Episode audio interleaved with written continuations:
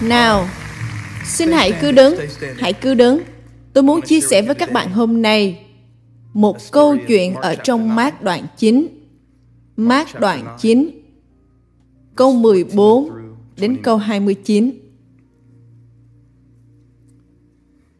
Và đừng để bản chất kịch tính của câu chuyện này khiến chúng ta nghĩ rằng nó không hề áp dụng cho chúng ta. Bởi vì câu chuyện mà tôi sẽ đọc cho các bạn khá là cùng cực. Và có những người ở đây đang có những hoàn cảnh rất cùng cực mà các bạn đang phải đối mặt. Hãy cùng lắng nghe với chúng tôi hỡi những người đang có những hoàn cảnh cùng cực. Nhưng dù hoàn cảnh mà bạn đang đối diện ngày hôm nay và những nhu cầu mà bạn có không kịch tính hay không giống như phân đoạn Kinh Thánh này, thì tôi vẫn tin vào quyền năng của những điều Chúa muốn dạy dỗ chúng ta sẽ áp dụng với từng cá nhân trong căn phòng này ở mọi lứa tuổi.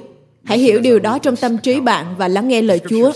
Kinh Thánh chép trong Mác đoạn chín câu mười bốn, khi Đức Chúa Giêsu và ba môn đồ trở lại chỗ các môn đồ khác, thì thấy một đoàn dân rất đông đang vây quanh họ. Có mấy thầy thông giáo đang tranh luận với họ. Vừa thấy Ngài, cả đám đông rất đổi ngạc nhiên, rồi họ chạy đến chào Ngài. Ngài hỏi họ, các ngươi đang tranh luận với họ về việc gì thế? Một người trong đám đông đáp, thưa Thầy, tôi đem con trai tôi đến nhờ Thầy cứu chữa. Cháu bị quỷ ám, làm cháu không nói được. Mỗi khi quỷ bắt lấy cháu, mỗi khi quỷ bắt lấy cháu, nó vật cháu xuống đất, cháu trào bọt mép, nghiến răng và cứng người. Tôi đã xin các môn đồ Thầy đuổi quỷ ấy ra, nhưng họ không đuổi được. Hãy nghe sự thất vọng trong lời của Chúa Giêsu. Ngài nói với họ, hỡi thế hệ vô tín kia, ta phải ở với các ngươi bao lâu nữa? Ta phải chịu đựng các ngươi bao lâu nữa? Hãy đem đứa trẻ đến cho ta. Hãy đem đứa trẻ đến cho ta. Tôi nghe Chúa nói điều này với ai đó hôm nay. Hãy đem đứa trẻ đến cho ta. Nào hãy đọc tiếp. Họ đem đứa trẻ đến cho Ngài. Vừa khi thấy Ngài, quỷ liền hành hạ đứa trẻ. Nó ngã xuống đất, lăn lộn và trào bọt mép. Ngài hỏi cha đứa trẻ, cậu bé bị như thế này đã bao lâu rồi? Ông đáp, từ khi cháu còn bé, cháu thường bị quỷ quăng vào lửa, vào nước để giết cháu. Nhưng nếu Thầy có thể làm được gì để giúp chúng tôi, xin Thầy rủ lòng thương xót và giúp chúng tôi. Đức Chúa Giêsu phán, nếu có thể à. Tôi rất thích phần đó. Bạn cũng vậy đúng không? Mọi việc đều có thể xảy ra cho những người có lòng tin. Tức thì người cha kêu lên, tôi tin, xin giúp tôi thắng lòng vô tín của tôi. Khi Đức Chúa Giêsu thấy đám đông kéo nhau chạy đến, Ngài truyền cho tà linh ô uế, hỡi quỷ câm và điếc, ta ra lệnh cho người, hãy ra khỏi đứa trẻ này và không được phép nhập vào cậu bé nữa. Con quỷ thét lên một tiếng lớn, vật mạnh đứa trẻ, khiến nó co giật dữ dội, rồi xuất ra. Đứa trẻ trở nên như một xác chết, đến nỗi nhiều người nói rằng đứa trẻ đó đã chết rồi. Nhưng Đức Chúa Giêsu, nhiều người nói rằng thằng bé chết rồi, nhưng Đức Chúa Giêsu, nhiều người nói rằng việc như vậy rồi, nhưng Đức Chúa Giêsu, nhiều người nói rằng nó kết thúc rồi, nhưng Đức Chúa Giêsu. Đây không phải là sứ điệp của tôi, nhưng tôi muốn hô vang ở giữa câu Kinh Thánh này. Nhưng Đức Chúa Trời, nhưng Đức Chúa Trời, nhưng Đức Chúa Giêsu nắm tay và đỡ cậu bé, thì cậu bé đứng dậy. Bây giờ là phần mà tôi muốn giảng đây. Sau khi đã vào trong nhà, các môn đồ đến hỏi riêng Đức Chúa Giêsu. Có vẻ như họ hơi xấu hổ vì sự việc không thuận lợi. Họ vừa trải nghiệm một sự thất bại và bị kêu ra trước mặt con của Đức Chúa Trời. Họ hỏi Ngài, tại sao chúng con không thể đuổi nó ra được? Và đây là vì sao? Câu hai mươi chín. Loại quỷ này phải cầu nguyện mới đuổi ra được. Tại sao chúng con không thể đuổi nó ra được? Loại quỷ này phải cầu nguyện mới đuổi ra được. Và tôi muốn chia sẻ cho các bạn sứ điệp. Bạn không phải nó. Bạn có nhớ nó ở trong một bài dân ca không? Và bạn, nào, hãy chỉ tay vào mặt người bên cạnh, hãy nhìn họ, hãy bình luận và nói, bạn không phải nó. Xin hãy ngồi và cùng nói về điều này. Bạn không phải nó.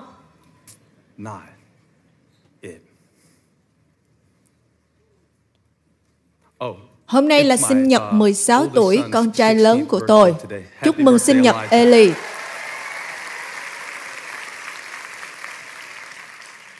Hôm nay nó không có ở tại hội thánh.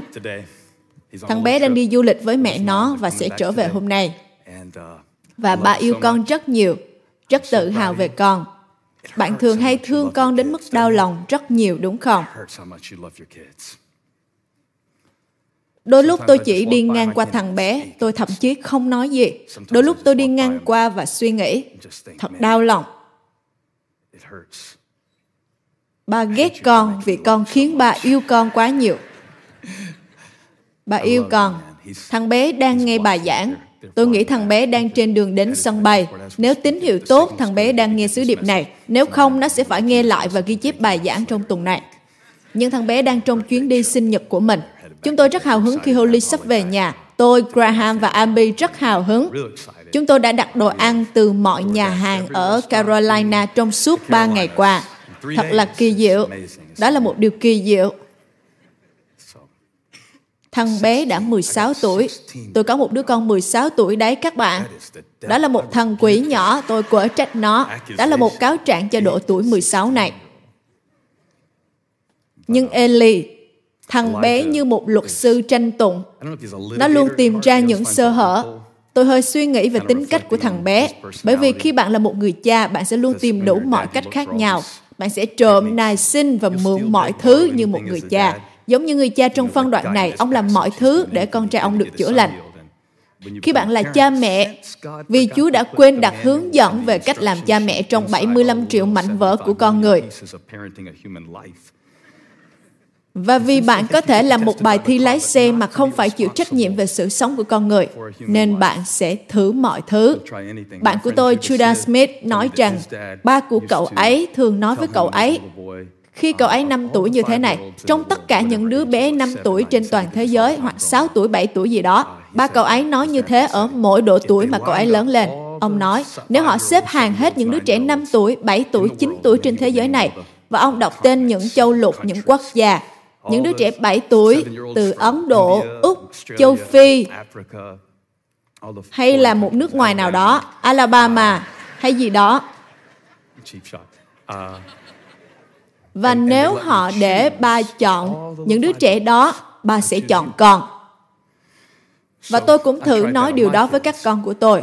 Tất nhiên, Eli sẽ là chuột bạch thí nghiệm. Tôi có cả một chuỗi lý thuyết về những đứa con đầu lòng. Trong khi bạn tiết kiệm tiền cho chúng học đại học, thì bạn hãy dành số tiền đó cho việc trị liệu đi. Bởi vì bạn sẽ học rất nhiều mà không hề hiệu quả trên chúng. Và Eli, khi tôi cho thằng bé ngủ, tôi nói, nếu họ xếp hàng những đứa trẻ trên khắp thế giới, và tôi kể về những quốc gia, những tiểu bang mà tôi biết. Nếu ba có thể chọn, nếu Chúa cho ba chọn một bé trai nào đó, ba sẽ chọn con. Và tôi cứ nói thế ở đêm tiếp theo. Nhưng tới đêm thứ ba, khi tôi nói, trong tất cả những đứa trẻ năm tuổi trên thế giới, nếu Chúa để ba chọn một bé trai, ba sẽ chọn con. Và thằng bé nói, nói chính xác thì ba không thể nói như vậy được, bởi vì ba chưa bao giờ nhìn thấy được hết những đứa trẻ năm tuổi trên thế giới mà. Các bạn nghĩ như vậy là tệ rồi đúng không? Nhưng Graham còn tệ hơn nhiều. Nó nhỏ hơn Eli vài tuổi và nó nhẫn tâm hơn nhiều. Cũng vào một đêm nọ, tôi nói với Graham, nếu họ xếp hàng tất cả những người cha trên thế giới, thì con sẽ chọn ba chứ. Và thằng bé nói một cách máu lạnh, làm sao con biết được chứ? Con chưa thấy hết những người cha kia mà. Và chúng ta cũng đang nói về một đứa trẻ bị quỷ ám trong phân đoạn ngày hôm nay. Tôi không biết nữa. Nhưng một phần trong tôi, tôi như, ồ, tôi hiểu được cảm giác đó đấy người anh em. Tôi thực sự tin rằng tôi sẽ không chọn một đứa trẻ khác, và tôi thường pha trò rất nhiều trên bục giảng. Nhưng việc làm cha đối với tôi là đặc ân lớn nhất, hơn cả làm chồng của Holly, thậm chí là hơn việc làm mục sư của các bạn. Phải, phải như vậy.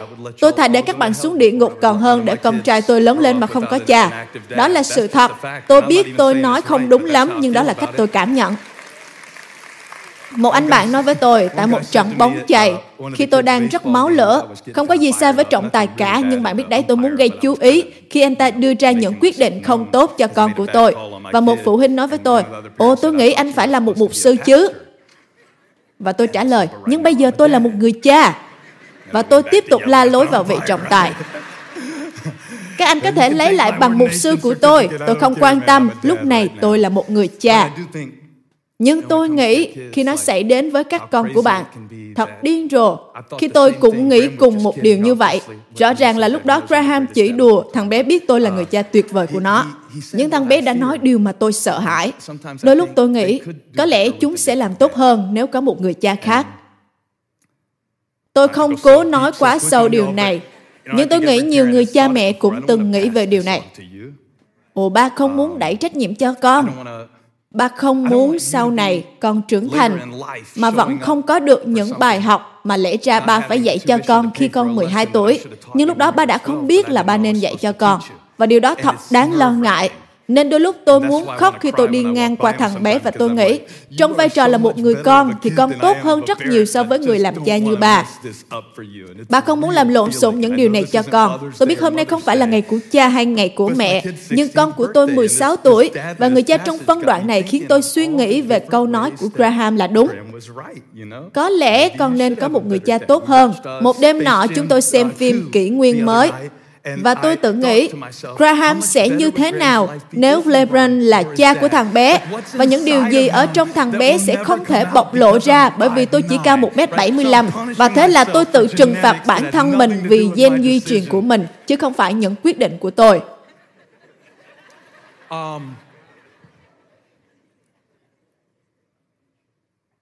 Và tôi tự hỏi có bao giờ Chúa Giêsu nhìn các môn đồ và nghĩ, ta có thể làm được rất nhiều điều khi có những môn đồ khác không? Bạn có nhìn thấy trong phân đoạn Kinh Thánh không? Chúa Giêsu không phải lúc nào cũng cho những đứa trẻ này ăn những bữa ăn hạnh phúc. Mặc kệ những câu chuyện Kinh Thánh mà bạn đã lựa chọn cho mình để nhân cách hóa Chúa Giêsu trở thành đấng luôn kiên nhẫn và không bao giờ chỉnh sửa ai cả. Trong phân đoạn tôi vừa đọc cho các bạn, tôi đã nói bảy phút trước khi tôi bắt đầu sứ điệp này, Chúa Giêsu, Chúa cứu thế của bạn, đấng dang rộng vòng tay yêu thương của bạn, đấng đang vuốt ve những con chiên, đấng chân nhân lành, đấng nói rằng hãy để con trẻ đến cùng ta. Đấng ấy đã nói một câu mà tất cả những người cha mẹ trong phòng này đều từng nói, ta phải chịu đựng các ngươi cho đến bao giờ? Điều này khiến tôi tự hỏi, Ngài có từng cảm giác như thế về con không, hỡi Cha Thiên Thượng? Giống như nếu Ngài có thể chọn các diễn giả để đặt trên bục giảng ngày hôm nay, Ngài xếp tất cả những diễn giả bốn mươi mốt tuổi, cao một mét bảy mươi lăm, thì liệu Ngài có chọn đặt con trên bục giảng này không?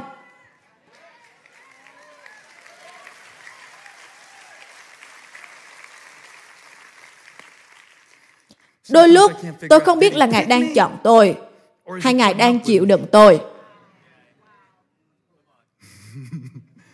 Bởi vì tôi nghĩ rằng tôi chính là những gì tôi làm. Tôi là những gì tôi làm. Các môn đồ đang đứng ở đây. Chúng ta có thể đi ngược lại phân đoạn này một chút không?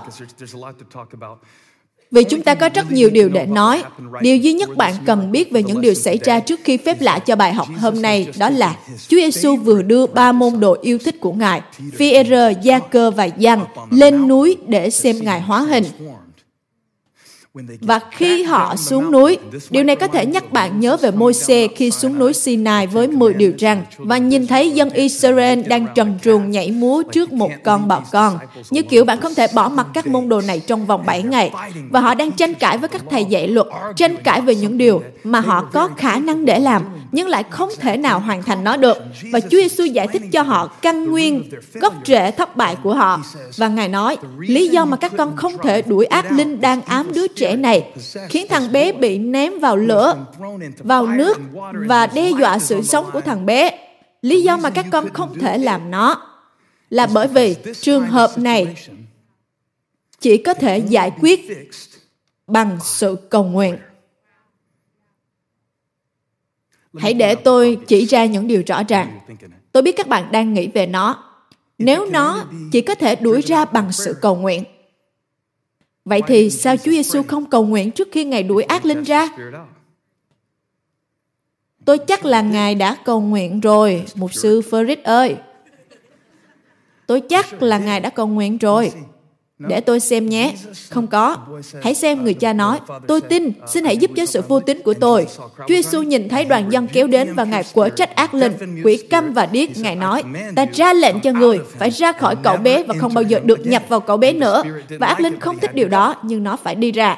Nó không muốn đi ra, nhưng nó phải đi. Nó không muốn, nhưng nó phải đi. Và các môn đồ nói, tại sao chúng con không thể làm được điều đó? Bởi vì họ cũng làm nhiều việc lạ kỳ, họ cũng chữa lành nhiều người. Tại sao chúng con không thể làm được?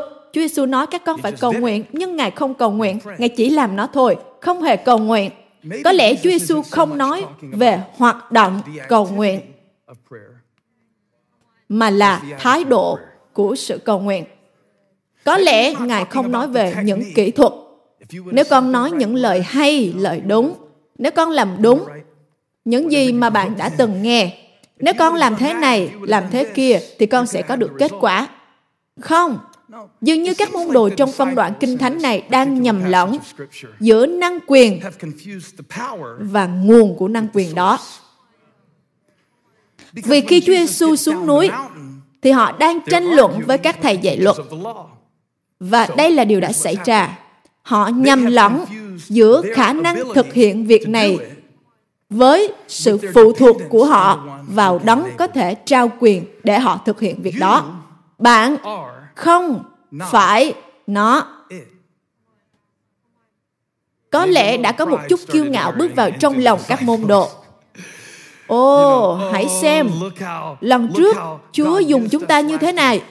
Nếu bạn không cẩn trọng trong cuộc đời bạn, bạn sẽ bắt đầu tin rằng bạn chính là những việc mà bạn làm. Một phân đoạn khiến tôi chú ý là về Gia Cơ trong Cựu Ước. Nó xuất hiện trong đầu tôi khi tôi nghiên cứu Kinh Thánh, và tôi nghĩ tôi nên chia sẻ với các bạn, bởi vì khi Gia-cốp ở trong lòng mẹ với anh em sinh đôi Esau của mình, ông đang tranh đấu với Esau cho một vị trí, và ông cố để ra trước để ông có thể nhận được sự chúc phước mà người con trưởng có được. Nhưng nó không hiệu quả, bởi vì thay vì ông được ra trước, ông lại được đặt tên dựa theo khát vọng của ông. Gia-cốp, kẻ lừa đảo, kẻ chiếm chỗ, người nắm gót. Và Gia-cốp lớn lên, ông làm một mưu mẹo và khiến cho anh mình mắc mưu, nhưng quyền trưởng nam và sự chúc phước của anh ta. Ông biết cách chơi những trò chơi này. Ông thậm chí còn mặc quần áo lông, giả vờ mình là Esau, để người cha bị mù của ông là Isaac nghĩ rằng ông đang chúc phước cho đứa con lớn, nhưng thật ra ông đang chúc phước cho đứa nhỏ, bởi vì Gia-cốp đang học cách lừa người. Bạn có thể hành động giống như nó, nhưng bạn không phải là nó. Đây là sứ điệp ở đây. Cho đến lúc Gia-cốp phải chạy khỏi anh mình là Esau, ở tại nhà của cậu mình La-ban, khi ông trở lại làm hòa với Esau sau hai mươi năm xa cách quê hương. Kinh Thánh nói một điều rất thú vị trong Sáng thế ký đoạn ba mươi hai câu hai mươi. Ông nói với những sứ giả của mình, hãy nhớ nói thêm, tôi tớ ngài là Gia-cốp đang đi phía sau chúng tôi. Vì ông nghĩ, ta sẽ làm nguôi cơn giận anh mình, là người anh mà ta đã lừa. Ta sẽ làm nguôi nan đề này. Ta sẽ làm nguôi sự việc mà ta cần giải quyết. Ta sẽ làm nguôi sự việc mà ta đã trốn chạy. Tôi sẽ giảng tiếp ngày hôm nay. Ta sẽ làm nguôi nan đề của ta với những món quà này. Ông gửi đi những vật nuôi mà ông có. Ông gửi đi những quần áo mà ông muốn tặng cho Esau. Và ông gửi quà tặng đi trước. Hãy nói, ông gửi quà tặng đi trước. Hãy nói một lần nữa, ông gửi quà tặng đi trước. Có lẽ khi ta gặp anh ấy, anh ấy sẽ chấp nhận ta. Hãy xem câu hai mươi mốt. Vậy, quà tặng của Gia-cốp đi trước ông. Những món đồ này đi trước ông. Những thứ đại diện cho thân phận của ông đi trước ông. Những thứ ấn tượng đã đi trước ông. Bởi vì có lẽ Esau nhìn thấy tất cả những phước hạnh mà tôi đã có. Có lẽ nếu tôi gửi quà tặng đi trước, thì anh ấy sẽ chấp nhận tôi. Cho nên, tôi gửi nó đi. để anh ấy chấp nhận tôi. Nhưng đây là một chỗ tách biệt. Hãy xem, bạn không phải là món quà của bạn. Quà của ông đi trước ông. Nhưng, hãy xem một lần nữa. Nhưng, còn chính ông thì đêm đó vẫn còn ở lại trong trại.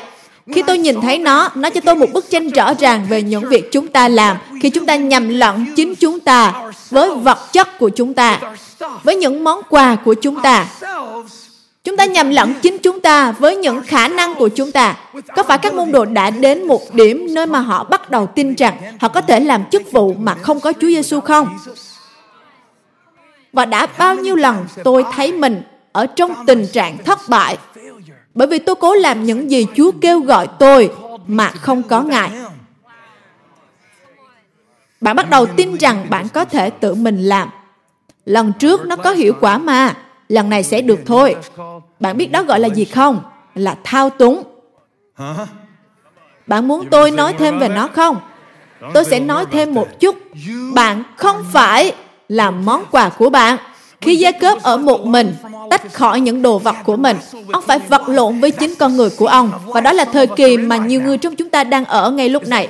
Chúng ta nhận ra, tôi có thể lái nó, nhưng cuối cùng tôi phải đổ nó lại. Tôi có thể mặc nó, nhưng cuối cùng không có cái tên nào có thể khẳng định tôi là ai cả. Nếu tôi mặc một nhãn hiệu ở bên ngoài, nhưng tôi lại không biết nó ở bên trong, nếu sự nhận diện của tôi chỉ ở trong những ân tứ tài năng mà tôi có, hay thậm chí là những nhãn mác mà người ta gắn cho tôi, thì tôi mãi là nô lệ cho những nhãn mác của họ. Kinh Thánh chép, các môn đồ kia đang đứng đó tranh cãi với các thầy dạy luật. Cứ tranh cãi, trong khi đứa trẻ đang dần chết đi. Và Chúa Giêsu nói, ta phải chịu đựng các ngươi đến bao giờ? Ta đã chọn các người, nhưng ta thấy mệt vì các người. Cha ơi, xin giải cứu con khỏi những điều ngu ngốc. Bạn có cầu nguyện như thế bao giờ chưa? Và Chúa không giống như Graham. Chúa không xem tôi như một trong những sự lựa chọn khi đi mua sắm của Ngài. Tôi đọc một điều ở trong Ê-phê-sô đoạn hai, và nó đã giúp đỡ tôi. Kinh Thánh chép, ấy là bởi ân điển mà anh em được cứu. Có bao nhiêu người vui mừng vì điều này? Hãy để tôi cho các bạn thấy nó sẽ như thế nào nếu như không có Chúa Giêsu, nếu như không có dòng huyết của Ngài, không có lòng thương xót của Đức Chúa Trời, nếu Đức Chúa Trời không chậm nóng giận và đầy lòng thương xót, nếu Kinh Thánh có thể ghi, bởi hành vi mà anh em được cứu. Nếu như thế thì bạn đã bị thiêu rụi rồi, chứ không thể ngồi ở đây đâu. Bạn đã bị thiêu rụi bởi lửa đoán xét. Tôi biết những việc lén lút của bạn. Nếu là bởi hành vi mà bạn được cứu, thì sẽ như vậy đấy. Nhưng Kinh Thánh chép, bởi ân điển, thông qua đức tin mà anh em được cứu. Và điều này không đến từ anh em, mà là quà tặng của Đức Chúa Trời. Không phải bởi việc làm, hầu cho không ai khoe mình. Câu mười thật sự là một dấu ấn cho tôi, bởi vì nó khiến tôi biết rằng sự nhận diện của tôi đó là tặng phẩm của Đức Chúa Trời, chứ không phải của tôi. Tôi nghĩ tôi cần dạy điều này nhiều hơn tại Hội Thánh. Tôi nghĩ rằng chúng ta không hiểu ý nghĩa của việc được xưng công chính, vị trí của chúng ta trong Đấng Christ. Tôi nghĩ chúng ta vẫn thầm nghĩ rằng có những ngày, những lúc Chúa không hề muốn nói chuyện với chúng ta. Tôi nghĩ chúng ta vẫn thường thầm nghĩ rằng chúng ta có thể chạm đến một điểm nào đó nơi mà chúng ta thật sự xứng đáng với ân điển của Đức Chúa Trời. Cho nên chúng ta vẫn chưa thực sự đón nhận Ê-phê-sô đoạn hai câu tám. Chúng ta vẫn không thể nhận lãnh quà tặng của Ngài bởi vì chúng ta vẫn cứ nhận diện bản thân mình bằng quà tặng của chúng ta. Ngài nói, nó không phải bởi việc làm, hầu cho không ai khoe mình. Các môn đồ cứ ở dưới núi tranh cãi bởi vì họ nghĩ rằng họ chính là những việc mà họ đang làm. Câu mười rất tuyệt vời. Bạn nghĩ câu tám, câu chín hay, nhưng hãy xem câu mười. Đây là đoạn cắt hay nhất. Bạn sẵn sàng chưa? Vì chúng ta là công trình của tay Ngài, được tạo dựng trong Đấng Christ Giêsu để thực hiện những việc lành mà Đức Chúa Trời đã chuẩn bị từ trước để chúng ta làm theo. Điều đó làm tôi được phước để biết rằng Chúa tạo dựng những công việc để tôi làm trước khi Ngài tạo dựng nên tôi để làm nó. Hãy đọc lại. Đức Chúa Trời đã chuẩn bị những công việc từ trước. Chúng ta định nghĩa mình bởi những việc mà chúng ta làm. Đó là lý do đối với nhiều người trong chúng ta, thì một năm rưỡi qua là vô cùng khó khăn, dù là bạn bị mất việc hay là vị trí bị chuyển đổi. Tôi nói với các mục sư chi hội vài tháng trước đây, việc khó thế nào khi trở thành một mục sư mà không có ai trong hội thánh cả. Khi không có ai ở đó, bạn không thể đặt tay lên mọi người. Bạn không thể đặt tay vào cầu nguyện. Nếu bạn đụng người khác thì họ sẽ bắt bạn. Trung tâm kiểm soát dịch bệnh sẽ bắt bạn đóng cửa ngay. Và điều đó ổn, rất tốt để khỏe mạnh. Như tôi nói với họ về việc khó khăn ra sao khi bạn nhận diện bản thân một chiều theo một thời kỳ để có được điều đó. Nhưng Kinh Thánh chép, Gia Cơ có được phước hạnh lớn nhất trong cuộc đời của ông khi ông gạt bỏ những món quà của ông và đi một mình. Cho nên nếu điều đó đưa tôi đến với cốt lõi của chính tôi, để nhận ra rằng trước khi Chúa trao cho tôi công việc để làm, thì Ngài đã tạo nên công việc có tên của tôi ở trên đó. Chúa không giống như Graham, Ngài không lựa chọn liệu họ sẽ là một người cha người mẹ tốt hơn chứ, liệu họ sẽ thích hợp cho cơ hội này hơn không. Ồ, ta tự hỏi, có lẽ ta sẽ tìm được một người thông minh hơn, cao hơn, tốt hơn. Ồ không, Chúa không làm những điều đó. Chúa không chọn con người theo cách con người chọn nhau. Chúa hình thành vai trò, và rồi Ngài đổ đầy bạn bằng Đức Thánh Linh của Ngài để thực hiện những việc Ngài đã tạo dựng nên bạn để làm. Đây là chỗ mà những lý thuyết thần học trở nên những liệu pháp trị liệu. Bạn thấy nó không? Đây là chỗ tôi hiểu rằng tôi không phải nó. Tôi không phải nó. Nhiều năm tôi giảng sứ điệp này, và nó là một phân đoạn khó để giảng, bởi vì nhóm Cơ Đốc đầu tiên, họ muốn dùng phân đoạn này để nói về việc sùi bọt mép, về những triệu chứng của cậu bé và việc quỷ ám. Tôi đã thấy những điều này. Tôi đã giảng từ lúc mười sáu tuổi, nên tôi đã thấy nhiều sự biểu hiện của tà ác, của ác linh. Tôi nghĩ tôi thấy nó ở mọi hạng mục, nếu không phải là một người cụ thể, thì ít nhất là tôi đã ở sát vách với nó. Tôi thậm chí thấy nhiều điều trong cha của tôi. Khi ông đang dần chết đi, chúng tôi như, đó không phải là ông, không phải là ông. Một phần ông chết là vì bệnh xơ cứng động mạch. Đó là một phần của bệnh tật. Tôi nghĩ một phần là vì thuốc men, việc mất đi kiểm soát. Một phần, đó là sự điên cuồng mà bạn cố nén giữ trong phần lớn của cuộc đời bạn. Và rồi, nó gây sức mạnh và quay trở lại khi nó thấy một cánh cửa. Và ba tôi thì lại có rất nhiều điều điên cuồng. Ông bắt đầu kể về những câu chuyện trong những năm trước đó. Và tôi như, sao ba lại bình thường đến thế so với những gì ba nên trở thành? Tôi nghĩ ông bị điên cho đến khi tôi hiểu được bối cảnh của sự điên cuồng của ông. Và tôi nhận ra rằng, ông là người bình thường nhất trong những người có bối cảnh điên rồ như vậy. Hãy nhìn người bên cạnh và nói, hãy tử tế với tôi. Anh không biết tôi có thể tệ giường nào đâu.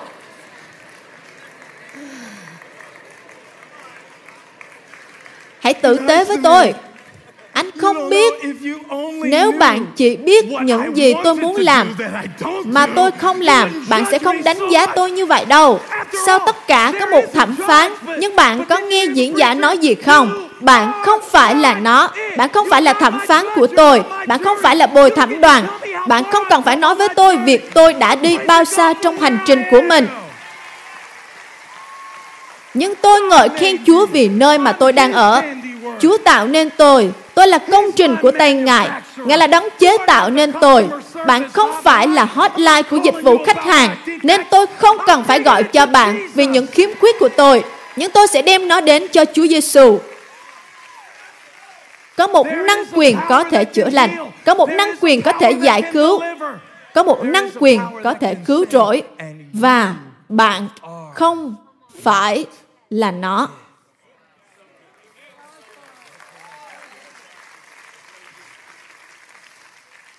Tôi có kể với bạn khi Thánh Linh Chúa bắt đầu nói với tôi, khi tôi nói rằng tôi không muốn giảng ngày hôm nay chưa. Ngài nói, con không cần phải giảng, còn có nhiều diễn giả khác. Con không phải là nó. Có một từ trong phân đoạn này mà các bạn đã cười khi tôi đọc nó, bởi vì nó rất hài hước. Nếu, nếu Ngài có thể làm được gì? Nếu Ngài có thể làm được gì? Cậu bé bị như thế này bao lâu rồi? Từ khi còn nhỏ. Không phải lúc nào ông cũng nói là nếu. có một cơ hội tốt cho người cha này. Nếu ông là một người có bản năng chịu đựng những môn đồ ngốc nghếch đủ lâu để chờ Chúa Giêsu xuống núi, chịu đựng sự kiêu ngạo của người Pha-ri-si, người Sa-đu-xê, là những người đang tranh cãi với các môn đồ. Tôi cần phải nói điều này vì tôi sắp quên nó. Khi tôi rẽ qua một ý khác, tôi sẽ không quay lại. Nhưng tôi phải nói với các bạn điều này. Đôi lúc, bạn tranh đấu chống lại họ, nhưng kẻ thù thực sự lại là nó. Câu đầu tiên nói rằng họ đang tranh cãi với các thầy dạy luật, trong khi ác linh đang hành hạ cậu bé. Đôi lúc chúng ta chiến đấu với ai đó, trong khi lẽ ra chúng ta phải chiến đấu với một linh nào đó. Những ai kết hôn dưới hai năm, xin hãy đứng lên. Đôi lúc, cô ấy là người duy nhất mà bạn thấy mệt mỏi. Nhưng các bạn phải cùng nhau thẳng thắn. Bởi vì đây là điều mà Chúa đã tỏ cho tôi với Holly. Không phải là tôi đấu với cô ấy, mà là chúng tôi cùng đấu với nó. Các bạn có nghe tôi không? Tôi biết các bạn không bao giờ cãi nhau, nhưng nếu có cãi thì... Ồ, các bạn có thể ngồi. Tôi biết rất ngại khi đứng trước hội thánh. Nhiều người ở các chi hội khác còn không thèm đứng lên. Họ như, mục sư đang ở trên màn hình, tôi sẽ không làm theo những gì anh ta nói đâu. Tôi ghét anh ta lắm. Nhưng hãy xem, làm sao mà chúng ta cứ tranh cãi chống lại họ mà không phải là nó. Tôi đã nói chuyện với một người mà tôi rất quý, và điều này tự nhiên tuôn ra từ miệng tôi. Tôi ước tôi có thể lấy nó lại. Tôi đã nói nhưng tôi không có ý như vậy. Tôi nói, bạn quá tiêu cực đấy. Và tôi có thể thấy sắc mặt của cậu ta tái nhợt. Và chúng tôi cứ nói về nó. Thì đây là điều người đó nói với tôi. Lần tới liệu cậu có thể nói về những việc tôi làm và đừng nói về con người của tôi được không? Bởi vì tôi không thể xử lý nó nếu nó là con người của tôi. Nhưng nếu nó là về những việc tôi làm thì chúng ta có thể thảo luận về nó. Cho nên, lần tới cậu có thể nói như, Ồ, oh, lần này tôi cảm giác như hơi tiêu cực đấy. Thật ra thì câu này vẫn làm người kia tức giận. Xin lỗi vì tôi đã nói từ này trong bài giảng của mình. Nhưng hãy quay lại đúng nhịp điệu của bài giảng nào. Câu nói đó là nói về vấn đề, chứ không phải là về con người. Và kẻ thù chỉ muốn chúng ta tranh luận với họ, để rồi chúng ta không bao giờ giải quyết nó.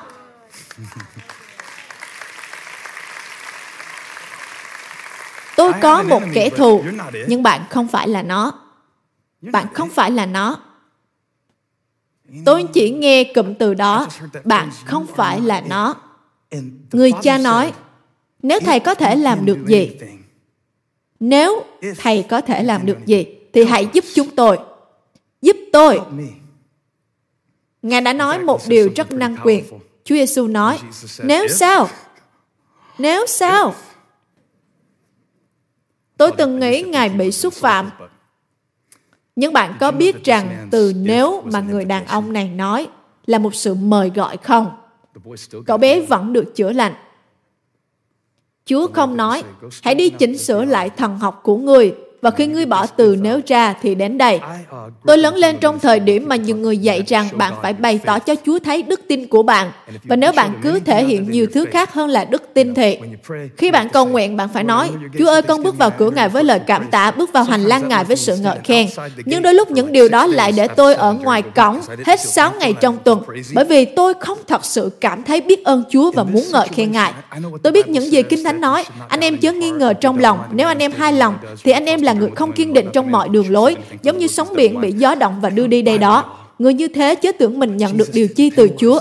Tôi biết Kinh Thánh, nhưng Chúa Giêsu không phạt người đàn ông vì từ nếu của ông. Tôi tin, xin giúp tôi thắng sự vô tín của mình. Con trai ông ta đang bị bệnh, nhưng có một điều rất lành mạnh đang xảy ra trong phân đoạn này. Đây là chỗ mà thần học gặp phải sự trị liệu. Bạn sẵn sàng chưa? Ông tách rời đức tin của ông khỏi những cảm xúc của ông. Chúng ta có cả triệu cảm xúc khác nhau trong mỗi ngày mà chúng ta sống trên đất. Chúng ta sẽ cứ đi theo cảm xúc, thậm chí trong buổi nhóm hôm nay. Tôi không biết bao nhiêu người, nhưng có ai đó đã nghĩ rằng Đây là điều hay nhất mà tôi nghe trong cuộc đời mình. Đây chính xác là... Trưa nay ăn uống gì đây nhỉ? Không có một dấu chấm hay dấu phẩy nào cả, nhưng hai vế đó được ở cùng một câu. Đây là điều hay nhất trong cuộc đời mà tôi nghe. Nhưng trưa nay ăn gì đây nhỉ? Điều tôi chú ý về người đàn ông này đó là ông ta thừa nhận sự vô tín của mình, nhưng ông ta không nhận diện chính mình với nó.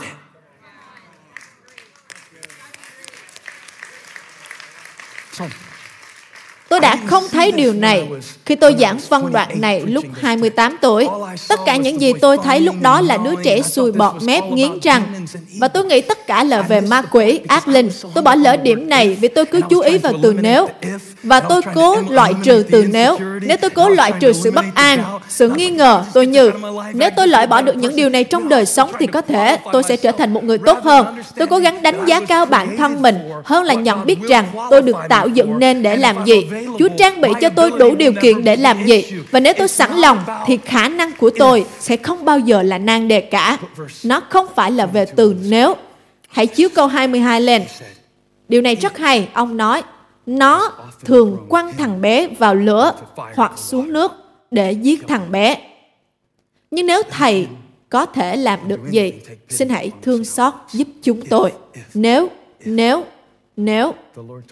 Chúa bảo tôi hãy nhìn vào một từ khác nữa ở trong câu hai mươi hai. Đó là từ nó. Nó. Nó thường quăng thằng bé. Hãy nhìn cách người cha nhìn đứa con trai của mình. Ông biết nó không phải là con trai của ông.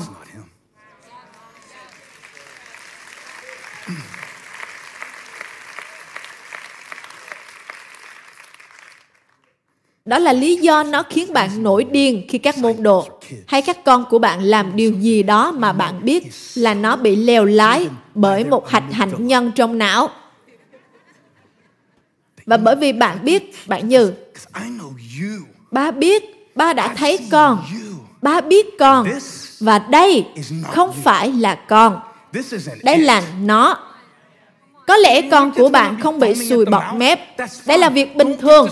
Đừng bị phân tâm bởi những sự năng động. Đừng nghĩ điều này chỉ nói về việc bị quỷ ám thôi nhé.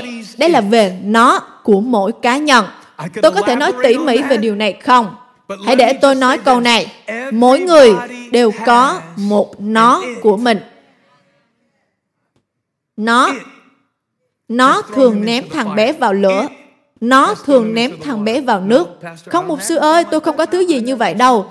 Tôi tự mình nhảy vào hồ bơi thôi. Tôi không đi nhảy vào chỗ có cá sấu và tôi cũng chẳng chạm vào lửa. Tôi tốt hơn nhiều như vậy. Nhưng mà bạn đang chết chìm trong nợ nần đấy. Nó. Bạn đang than phiền. Ồ, tôi đang giảng cho chính mình nhé. Không phải giảng cho bạn đâu. Nó của người khác là điều mà bạn có thể thấy. Nhưng nó của bạn thì... Chúa Thánh Linh ơi, xin giúp con. Xin giúp con, Chúa ơi. Nó của chính bạn thì lại bị ẩn giấu, bởi vì bạn nghĩ rằng nó là bạn. Nhưng bạn là công việc của tay Chúa. Bạn là tạo vật mới. Bạn không phải là một thân thể, nhưng bạn là tâm linh, là linh hồn ở trong một thân thể. Bạn hiểu điều tôi đang nói không? Cho nên nó không phải là bạn, và bạn không phải là nó. Bạn không phải là nó. Ồ, là ma quỷ khiến tôi làm điều đó. Bao nhiêu lần bạn thường viện cớ như thế nào? Ồ, ma quỷ lấy đi niềm vui của tôi. Ma quỷ làm cho tôi xẹp lốp xe. Không, đó là một cây đinh. Và bạn biết rằng lốp xe của mình không có nhiều hơi, nhưng bạn vẫn lái gần công trường và không chịu chú ý. Ma quỷ làm tôi bị trễ. Không, là do bạn tắt báo thức đến bảy lần. Tôi không nói về việc đổ lỗi cho ma quỷ cho những quyết định của chúng ta. Tôi đang nói rằng, thậm chí trong gốc rễ căn nguyên của những hành động chúng ta làm, chúng ta thường bị phân tâm bởi những hành vi như sùi bọt mép, thân thể cứng đờ. Nhưng nó đã lấy đi của bạn điều gì vậy? Chúa ơi, điều này thật nặng nề, bởi vì nó lấy từ bạn. Tôi đang nói về những người đang chiến đấu chống lại căn bệnh trầm cảm. Bạn không phải là nó. Có lẽ nó đang ném bạn lòng vòng trong lúc này. Bởi vì bạn vui vẻ được một phút, nhưng rồi bạn lại như, Chúa ơi, tôi không thể giữ được sự vui vẻ trong năm phút. Tôi đoán, tôi bị trầm cảm. Tôi đoán là tôi. Tôi. Nhưng Kinh Thánh chép, nó khiến cậu bé. Ác linh cố nhấn chìm cậu bé. Cố ném cậu bé vào lửa. Nhưng cậu bé không biết rằng, sự chữa lành của cậu bé là điều cuối cùng mà Chúa Giêsu làm trước khi Ngài đến Jerusalem để chết vì tội lỗi của chúng ta. Khi bạn nhận diện bản thân mình với nó, dù nó là quà tặng, ân tứ hay thứ gì đó, bạn sẽ kết thúc như... Tôi đã đọc về một vận động viên Olympic, một người tên là Michael Phelps. hai mươi tám huy chương vàng. Và tôi tra Google về anh ta, cố để xem anh ta có bao nhiêu huy chương vàng. Và họ có một đề mục về Michael Phelps, một vận động viên Olympic trang hoàng nhất. Các bạn có xem Olympic không? Tôi không xem bóng nước, nó làm tăng nhịp tim của tôi khi mọi người cứ ở dưới nước quá lâu. Nhưng có một tiêu đề, từ năm hai không một tám, tôi không muốn trở thành một phần của thể thao. Tôi không muốn sống. Đó là cảm xúc của anh ta sau khi anh ta đã làm nó. Nó, nó.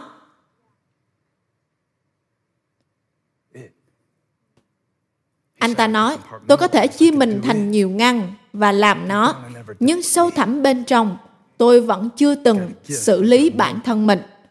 Tôi có tài năng, tôi có nhiều huy chương vàng hơn cả bảng chữ cái, nhưng tôi không muốn sống. Tôi bắt đầu nghĩ mình không phải là nó. Chúa Giêsu không bao giờ gọi cậu bé là nó. Ngài nói, đưa cậu bé đến cho ta. Bạn có biết ơn Chúa khi Ngài nhìn bạn? Ngài không nhìn những gì bạn đã làm. Có người thì như vậy. Ồ, cô ta lại tăng cân trong kỳ cách ly kia. Đó là cách họ nhận diện bạn. Nhưng tôi không phải là cân nặng này. Tôi có thể tăng cân, cũng có thể giảm cân. Tôi lấy nó lên, cũng có thể thả nó xuống. Tôi không phải là điều này, điều kia, hay những điều mà các bạn nhìn thấy cân đo đong đếm. Không, không. Tôi là một tâm linh. Và tâm linh của tôi làm chứng với linh của Đức Chúa Trời rằng tôi là con của Ngài. Người cha nói, tôi biết con tôi, và đây không phải là thằng bé. Và Chúa Giêsu nói, cậu bé đã bị thế này bao lâu rồi? Tôi hỏi Chúa, con sẽ nói gì với họ sau khi con nói với họ rằng họ không phải là nó, rằng họ được chọn bởi Ngài, được sử dụng bởi Ngài, họ cần phải có Ngài, họ không thể làm bởi sức riêng. Đó là lý do vì sao họ mệt mỏi, chết dần. Đó là lý do vì sao họ không nhận được sự sống từ gốc nho, bởi vì bạn nghĩ rằng bạn là gốc nho, nhưng không phải, bạn chỉ là nhánh nho, bạn không phải là nó. Bạn bắt đầu nghĩ rằng bạn là tội lỗi của bạn, nhưng không, bạn không phải là tội lỗi. Chúng ta rất có ý thức về tội lỗi trong hội thánh, đến nỗi chúng ta có thể đặt tên cho mọi việc sai lầm của mình, mà không hề đặt tên cho những việc mà Đức Chúa Trời đã làm cho chúng ta. Nếu bản năng của bạn là nhận diện bản thân với nó, Chúa Giêsu nói, đem đứa trẻ đến cho ta. Người cha nói, tôi tin, xin hãy giúp cho sự vô tín của tôi. Chúa Giêsu nói, cũng hãy đem điều đó đến cho ta. Đó không phải là anh, đó là nó. Sự nghi ngờ của bạn không phải là con người của bạn. Sự nghi ngờ của bạn là nó. Bạn có thể chiến thắng nó bằng sự giúp đỡ của Ngài. Mọi việc đều có thể xảy ra cho những người tin. Thằng bé bị như thế bao lâu rồi? Chúa Giêsu hỏi, thằng bé đã bị như thế quá lâu rồi, đến nỗi những gì tôi còn lại chỉ là một từ nếu. Và Chúa muốn nói với các bạn rằng, bạn sẽ không phải mãi như thế này. Những gì đã lấy đi khỏi bạn có thể được phục hồi cho bạn. Những gì đã bị giật lấy khỏi bạn, người cha nói, nó đã lấy đi khả năng nói của thằng bé. Thằng bé không thể nghe nên cũng không thể nói. Bạn biết kẻ thù thích làm như vậy. Nó thích lấy đi khả năng của bạn để bạn không thể nghe được Chúa. Bạn không thể nghe được lẽ thật. Bạn không thể nghe được những điều đẹp đẽ. Bạn không thể nghe được sự bình an. Bạn không thể nghe, cho nên bây giờ bạn không thể nói, không thể làm. Mỗi lần bạn đến với nó, nó sẽ ném bạn vào lửa và nước. Bạn đẩy những người có thể giúp đỡ mình ra xa. Nhưng Chúa nói, nó sẽ không mãi như thế này. Bởi vì bạn không phải là nó. Và cho dù nó là gì mà bạn đem đến trong sự hiện diện của Chúa Giêsu, tôi không nói là bạn đem nó đến hội thánh nhé, bởi vì bạn có thể đem nó đến hội thánh, bỏ nó vào túi và nhai kẹo cao su, rồi không thể nào tốt hơn được. Nhưng nếu bạn có thể đem nó đến cho Chúa Giêsu, người cha nói, tôi đem con tôi đến cho Ngài. Chúa nói, anh vẫn chưa đem thằng bé đến cho ta, anh mới đem nó đến cho các môn đồ mà thôi. Hãy đem nó đến cho ta, nhưng hãy chắc chắn là đem cậu bé đến với ta, chứ không chỉ là nan đề của anh. Điều mà chúng ta đã làm quá lâu trong hội thánh đó là chúng ta cứ đem đến cho Chúa những nan đề mà chúng ta muốn Ngài chỉnh sửa. Ồ, các bạn im lặng thế là tôi biết mình đang giảng rất tốt rồi. Tôi đã ghim ngay vào các bạn rồi. Tôi biết. Đôi lúc tôi tự nghĩ mình giống như một cái máy nào đó. Và đàn ông là những người thiếu sót nhất. Nếu chúng ta muốn khen một người khác, chúng ta sẽ nói, anh ta là một quái thú. Anh ta là nó. Và Chúa nói, hãy đem cậu bé đến cho ta. Dù nó của bạn là gì ngày hôm nay, thì tôi thấy Chúa đang tách nó ra. Để bạn hiểu rằng, bạn không phải là nó. Phải Ngài chọn bạn, Ngài muốn bạn. Và trước khi Ngài tạo dựng nên bạn, Ngài đã tạo dựng những việc mà Ngài muốn bạn làm. Vì vậy, theo nghĩa đó, bạn là nó, đúng không? Một lần tôi nói với Holly, anh không nghĩ anh là mục sư thích hợp cho hội thánh này. Lúc đó chúng tôi bước vào chức vụ được ba bốn năm. Lúc đó chúng tôi đang cố gắng có buổi hẹn hò, nhưng tôi thì đang tức giận các nhân sự. Tôi không thể sa thải họ vì tôi không có sự lựa chọn nào tốt hơn. Nên tôi tự nghĩ, có lẽ chỉ cần anh tự sa thải mình. Nếu cả đội bóng đều dở thì bạn phải sa thải huấn luyện viên, đúng không? Và tôi nói anh không nghĩ mình phù hợp. Và cô ấy nói chỉ với một câu, nhưng anh là người duy nhất mà chúng ta có. Graham, con có đang nghe không? Ba là người cha duy nhất mà con có đấy. Đấy không phải là trang web mua sắm. Con không có sự lựa chọn nào đâu. Đấy không phải là quá trình lựa chọn. Ba là người Chúa ban cho con. Ba là người Chúa ban cho con. Thậm chí là người cha bất hảo này nói, tôi có rất nhiều sự vô tín, nhưng sâu bên trong tôi tin. Và có một sự sức giàu từ sâu bên trong.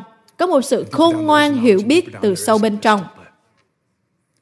Nhưng bạn đã để nó chiếm lĩnh bạn.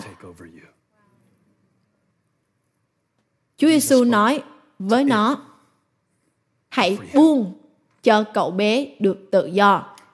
Và tôi muốn cảm ơn Chúa hôm nay rằng, dù trong những lúc tôi cảm giác vô tín, đối với tôi không có gì bí mật về những điều đang chờ đợi bạn ở nhà. Tôi không ngu ngốc đâu. Tôi biết mọi người không thể rời khỏi đây để đan dệt những hình ảnh cho bài giảng của tôi ngày hôm nay. Nhưng Kinh Thánh chép, Chúa Giêsu nhìn cậu bé với thân thể như một xác chết. Ngài nắm lấy tay và kéo cậu bé dậy. Trong sự cầu nguyện của tôi ngày hôm nay, tôi nhìn thấy Chúa tách bạn khỏi nó. Bởi vì thật lòng, thì sự trầm cảm đã nói, sự lo lắng, sự sợ hãi đã nói rất lớn. Chúng ta nói về những ác linh mà chúng ta có thể thấy và cậu bé run rẩy la lớn rồi co giật. Nhưng còn những thứ đã ném bạn lòng vòng thì sao? Còn linh của sự sợ hãi đã ném bạn lòng vòng thì sao? Bạn thậm chí không thể nói nữa. Những việc mà bạn đã từng làm rất dễ dàng. Những việc mà bạn từng thấy người khác làm rất dễ dàng. Và nó là linh, nhưng nó không phải là bạn. Nhưng có một linh vĩ đại hơn, đang ở trong bạn vĩ đại hơn những kẻ ở trong thế gian. Ấy là bởi ân điển thông qua đức tin mà bạn được cứu. Bạn không phải nó. Và kẻ thù cũng nói điều đó với bạn theo một chiều khác. Bạn cũng nghe nó nói rằng, bạn không phải là nó. Bạn không phải là một người cha tốt. Bạn không thích hợp cho điều này. Bạn không có kinh nghiệm. Nhìn mày đi, rồi nhìn họ xem. Họ là nó, còn mày không phải. Và đây là điều chúng ta sẽ làm trong cả tuần này. Chúng ta sẽ đồng ý với kẻ thù một điểm. Ok, được rồi. Ta không phải là nó. Có một đấng cứu thế. Và ta không phải là Ngài. Có một năng quyền vĩ đại hơn tội lỗi và tủi nhục, và ta không phải là điều đó. Có một sự công chính đến từ Đức Chúa Trời bởi đức tin, và ta không phải điều đó. Nhưng hãy để ta nói với ngươi điều này, hỡi ma quỷ. Mày là kẻ buộc tội anh em. Cùng một lúc khi mày chỉ tay vào sự kém cỏi, thiếu sót và sự thiếu hiểu biết của ta. Cùng một lúc khi mày đang lôi bới những lỗi lầm của ta từ ba năm trước, hay ba tháng trước, hay ba phút trước, và ném nó vào mặt ta, thì mày cần phải hiểu điều này. Đấng không hề biết tội lỗi trở nên tội lỗi vì ta, để trong Đấng ấy ta được trở nên công chính trước mặt Đức Chúa Trời. Chúa ơi, con cầu nguyện cho sự phục hồi về sự hiểu biết sự công chính của Ngài. Con là người công chính của Đức Chúa Trời. Con là con của Đức Chúa Trời. Tôi không phải là nó. Tôi ở trong Ngài. Tôi là công việc của tay Ngài. Bạn không phải là tội lỗi của bạn. Bạn không phải là sự sợ hãi của bạn. Ta ra lệnh cho sự bất an đi ra trong danh của Chúa Giêsu. Hãy lui ra. Sự vinh hiển của Đức Giê-hô-va đang ở tại nơi này. Vua đang ở đây. Mày phải đi. Tôi không phải là nó.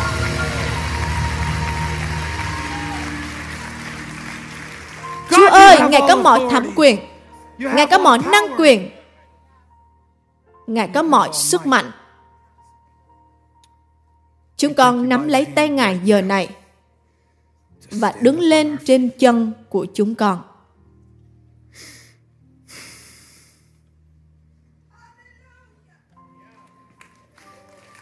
Bạn không phải là nó. Tội lỗi của chúng ta đã được xử lý, đã được trả hình phạt. Chúa cần một chiên con, một chiên con hoàn hảo, không tỳ, không vết, để làm của lễ, để nỗi tủi nhục của bạn, tội lỗi của bạn không còn ở với bạn ở phần đời còn lại của bạn nữa. Chúa cần một cuộc tế lễ. Hãy đoán xem, bạn không phải là nó. Bạn không phải là nó. Bạn sẽ trừng phạt bản thân mình cho những gì mà Chúa Giêsu đã thay bạn trả xong rồi sao? Đấng không biết tội lỗi trở nên tội lỗi để tôi có thể trở nên người công chính trong Đức Chúa Trời.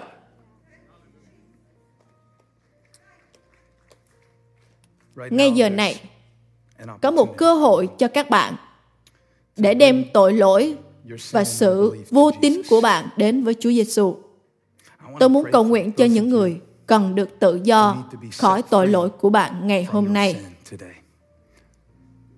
Nó là bởi ân điển thông qua đức tin mà bạn được cứu. Nó, hãy cùng nói, nó, nó là quà tặng của Đức Chúa Trời. Và bạn biết gì không? Không chỉ ân điển là quà tặng của Đức Chúa Trời, mà đức tin cũng là quà tặng của Ngài. Chúa sẽ ban cho bạn đức tin. Con muốn tin Ngài, Chúa ơi. Con muốn tin cậy Ngài. Con muốn tiến về phía trước. Xin hãy giúp cho sự vô tín của con. Đây là điều chúng ta sẽ làm. Bạn hãy đem đức tin không hoàn hảo của bạn, sự vô tín của bạn đến cho Chúa Giêsu và xem Ngài nắm lấy tay bạn và ban cho bạn một cuộc đời mới.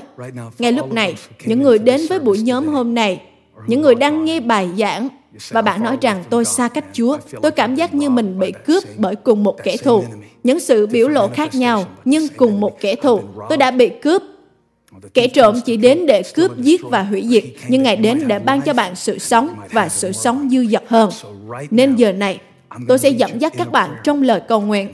Và đây là cách chúng ta mang nó đến cho Chúa Giêsu. Ngài không ở trong một thân thể vật lý trước chúng ta ngày hôm nay, nhưng Ngài đang ngồi ở các nơi trên trời. Và Kinh Thánh chép, nếu miệng bạn tuyên xưng rằng Chúa Giêsu là Đức Chúa Trời và lòng bạn tin rằng Đức Chúa Trời đã khiến Ngài sống lại từ cõi chết, thì bạn sẽ được cứu. Bạn không phải nó. Bạn không thể tự mình làm. Bạn không thể. Nhưng Ngài đã làm nó rồi. Giờ này, ở khắp mọi nơi, dù bạn đang ở một mình hay ở hội thánh, tôi muốn các bạn lặp lại theo tôi. Nếu bạn thật lòng và bạn nói rằng tôi muốn xoay khỏi tội lỗi và tôi muốn tin cậy Đấng Christ, tôi muốn đón nhận ân điển của Ngài, tôi muốn món quà này, hãy cầu nguyện với tôi. Cả hội thánh hãy cùng cầu nguyện lớn tiếng vì ích lợi của những người đến với Chúa Giêsu hay những người trở lại với Ngài. Thưa Cha Thiên Thượng, con tin rằng Chúa Giêsu Christ là con của Đức Chúa Trời và là cứu Chúa của thế gian. Và hôm nay, con đặt Chúa Giêsu làm Chúa, làm chủ cuộc đời con. Con tin Ngài chết để con được tha thứ và Ngài đã sống lại để ban cho con sự sống. Con đón nhận cuộc đời mới này. Đây là sự khởi đầu mới của con. Khi tôi đếm đến ba, hãy giơ tay lên nếu bạn vừa cầu nguyện. Một, hai, ba. Hãy nhìn những cuộc đời mới này.